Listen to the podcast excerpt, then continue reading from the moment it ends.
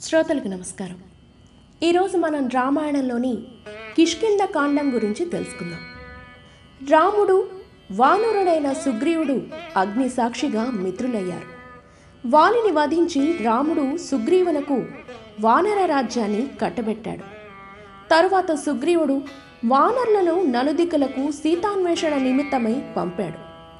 అలా దక్షిణ దిశకు వెళ్ళిన వారిలో అంగదుని నాయకత్వంలో హనుమంతుడు జాంబవంతుడు నీలుడు మైంతుడు వివిధుడు సుషేనుడు ఇటువంటి మహావీరులున్నారు.